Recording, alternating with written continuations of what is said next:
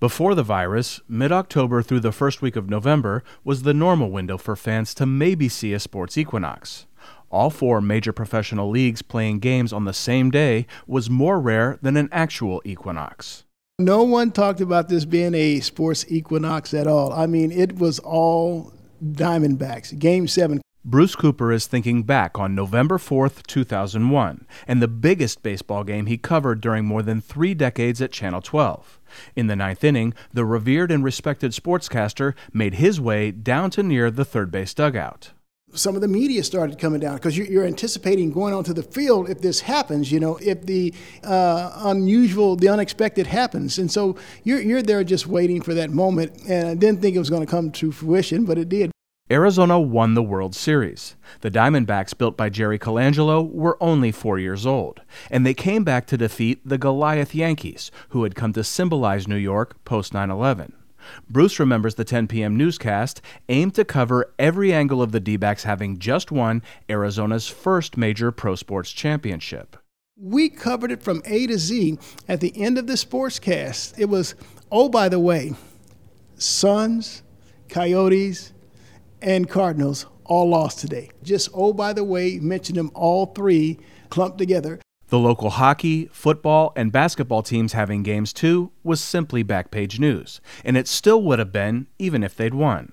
I've done a little research myself, and I found out that Phoenix is the only city, the only city ever to take part in all four of those sports on that one particular date and time, the sports equinox. It's a credential big enough on its own to establish Metro Phoenix as a sports capital, and wrapped up inside is the most important victory in local sports history. But it was just one day. What gives this sports town even broader appeal is being the yearly site for more than a month of games, tournaments, and races. February is midseason for two of the major sports. Then comes the Phoenix Open, the Cactus League, and NASCAR. Bruce especially remembers this sports bonanza in 2015 when the Super Bowl was also in town. No doubt about it. That period of time, I'm like, this is crazy. We had media, uh, uh, NBC affiliates coming in all over the country. Everyone wanted to see if you could get them either Phoenix Suns, Arizona Coyotes, or the open tickets. Hey, hey, can you hook us up? Everyone wanted to do that. It, it was just insane. It was insane. March is always the peak. Spring breakers drive rental cars slowly on our asphalt jungle gym of freeways. You need a reservation to get a table at a restaurant. Sky Harbor sets passenger records as tourists head to and from resorts. It was all happening like normal this year. Then the virus hit, and basketball shut down first. Here's Business Channel CNBC. The NBA shocking the sports world last night. The game tonight has been postponed. You are all safe. In a flash, the Suns were done at the downtown Phoenix Arena.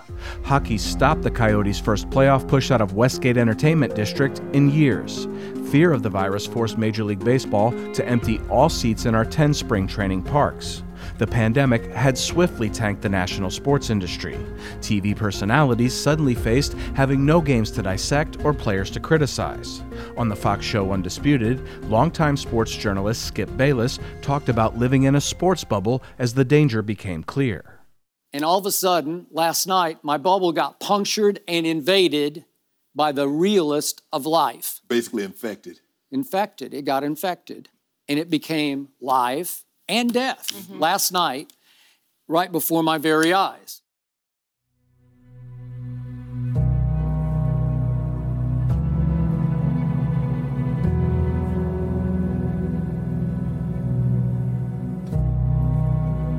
KJZZ Original Productions, I'm Matthew Casey, and this is Empty Seats, a podcast about the pandemic versus the sports capitals in Metro Phoenix.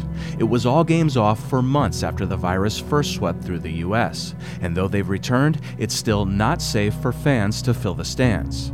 In Chapter 3, we'll meet a stadium concessions manager who's been out of work since March, and we'll visit a homegrown special events company fighting to survive.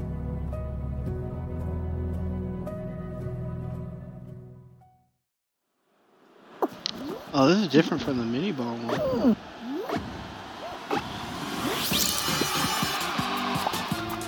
Chris Baker plays Fall Guys Ultimate Knockout on a live stream via Twitch. The platform is a branch of Amazon that lets you watch video gamers do their thing on the internet. The green character, played by Chris, races against dozens of other online gamers to get through an obstacle course fast enough to make the next Battle Royale. Oh, that was the last one. Chris has had a lot more time to play video games this year.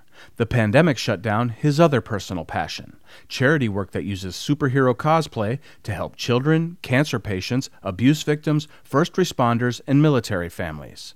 Chris grew up on an Air Force post. Um, base brats and support them till my last dying breath. Military's everything for us. The virus made Chris's workspace unsafe too. He was a concession supervisor for a company that's contracted to feed crowds of fans at Arizona State University athletic events. It's devastating. We stopped working on 310 of this year. I first talked to Chris in May. He was on a daily quest to talk with a real person at the State Economic Security Department about his unemployment claim. The money finally came. Arizona's meager payments were twice boosted by federal help. But that's over now, and Chris only gets $117 a week. 2020 is just a, hor- a horrible year. We just need to get to 2021, take a deep breath, and move forward. Going to school was Chris's goal when he first moved to Arizona about 20 years ago. He took a job at Olive Garden to get in state tuition.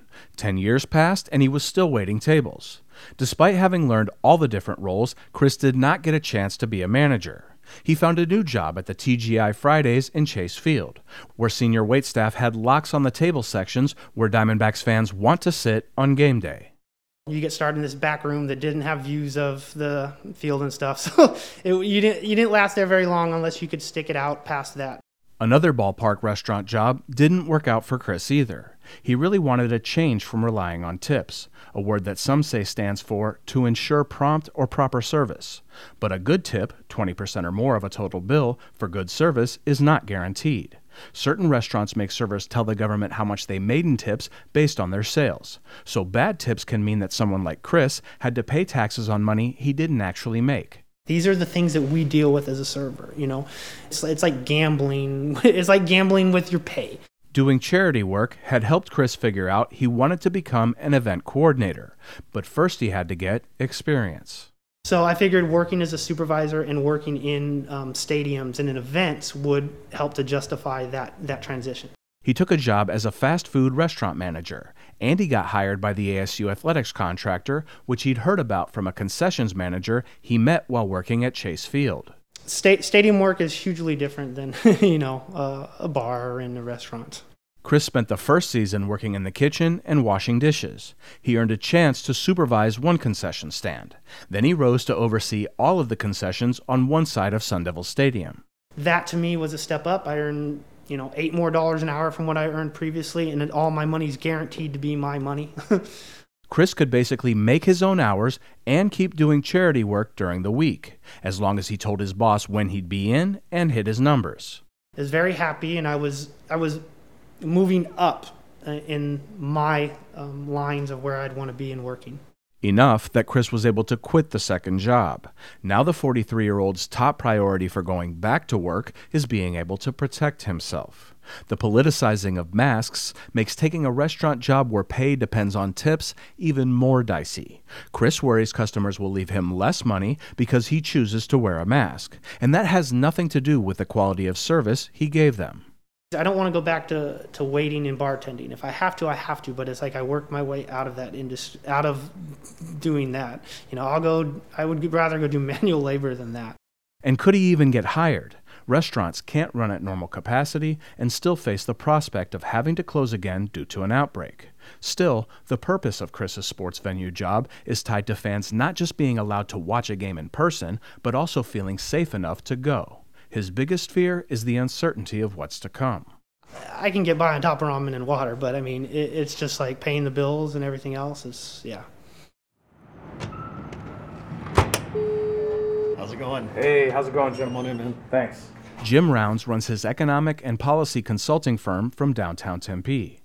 I'm here to talk with him about the role of sports in the state's leisure and hospitality industry, which the Federal Bureau of Labor Statistics said employed about 325,000 Arizonans in 2019. What has the pandemic done to that part of our of our state? It's really destroyed the economics of tourism. Uh, it's going to be temporary, though. Tourism is also part of leisure and hospitality, currently down about 50,000 jobs. Jim says tourism is hurting more than any other industry in the state and it needs help. You can go down the entire sports list and tie each one at least to uh, tourism in some way. Travel restrictions, the initial economic shutdown, and no fans at games drove the destruction of this cornerstone industry. Metro Phoenix has 19 sports venues and seven pro teams that combined play about 200 home games each year. Jim breaks down the labor force that makes these places and organizations go. A, a large portion of them, of the workers, um, are contract workers. You end up seeing the same vendors and other employees at a hockey game or a basketball game or a baseball game there's also government workers and different team employees based in the venues. Jerry Colangelo is Phoenix's most successful and longest tenured sports executive. He says the virus put people running pro teams in a terrible position. In addition to the players themselves, these bosses have lots of full and part time employees working for them. Billions and billions of dollars have been lost forever. Now, what happens in the future? It's, it remains to be seen. We don't know.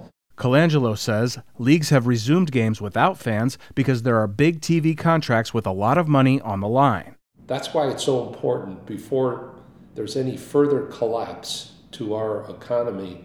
And here we're talking sports, but I'm talking about business across the board.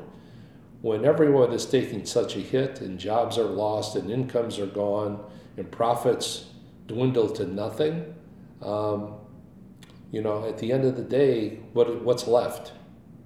There is a real job to be done in rebuilding our uh, economy because we've taken a major, major hit and we won't see a recovery for years. Jim the Economist forecasts that Arizona can recover jobs lost to the pandemic by the end of next year, but he warns that getting back those 50,000 leisure and hospitality jobs might lag into 2022. He says the sooner the crowds come back, the sooner there will be demand for the contract employees who work at sports venues. Unfortunately, they're making minimum wage, which, even if you're working full time, will not help your family. Of those 50,000 jobs we've lost, do you have an idea how many of those are these contract workers? I think that it's a smaller percentage, uh, only because we have a very large tourism industry in the state. But it almost doesn't matter if it's a small percentage because it's still a number of people that are in need of help. Jim believes hospitality and leisure can bounce back faster in Arizona if the state pumps up to $20 million into the tourism industry over the next two years. He believes the money would help keep people in business and recapture pent up demand for travel. Then, when it's safe, Arizonans would be excited to explore their home state again, and outsiders would come here to do things like watch sporting events in person. So, if we can get more people to come back, and we have larger crowds, once we get through the COVID issue, of course, larger crowds uh, sooner than later, then there'll be demand for these workers.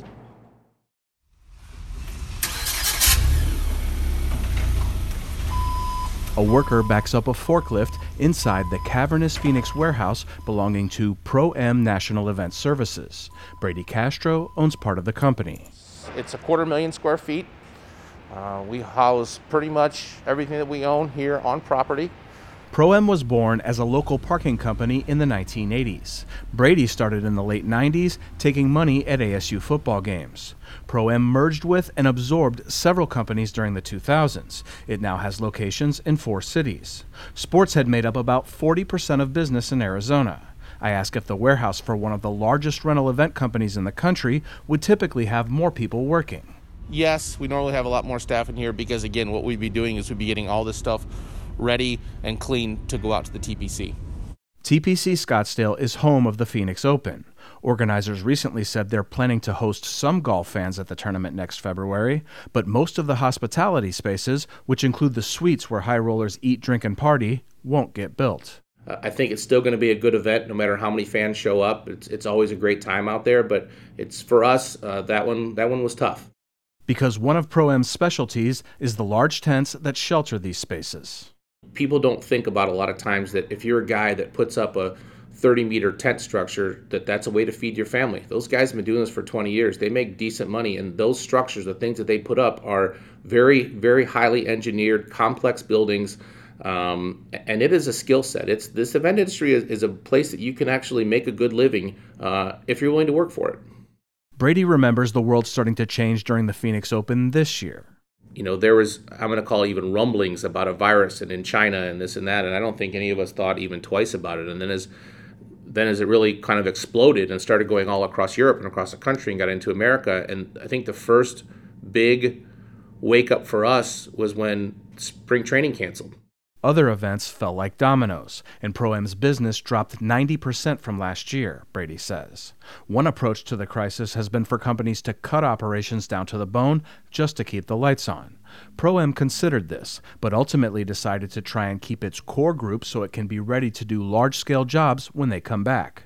Pro Am sought a federal Paycheck Protection Program loan and has done events it could find, like COVID 19 testing sites. We did have to do some furloughs, we did have to do some layoffs, some other cost cutting measures, but really, I think our investor group, you know, and kudos to them, is behind us. I know a lot of people don't have that luxury and understand that this is a long play. How long partly depends on establishing what sort of liability a company like Pro Am would face if fans are allowed back into sports venues and someone gets sick.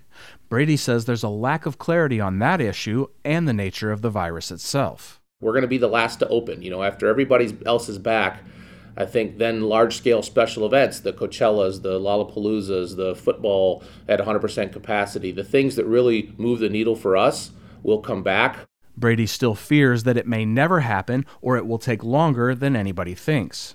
Chatter among industry peers is the comeback could start during the second quarter of 2021. So that's what he's hoping for. For us, Pro Am, uh, getting events and getting sports back is huge. And I know for our economy as a whole, it's it's the hotels and the rental cars and the restaurant workers and the bartenders and the everybody else. It's it's critical for this to come back because Arizona is such a tourism hospitality based economy.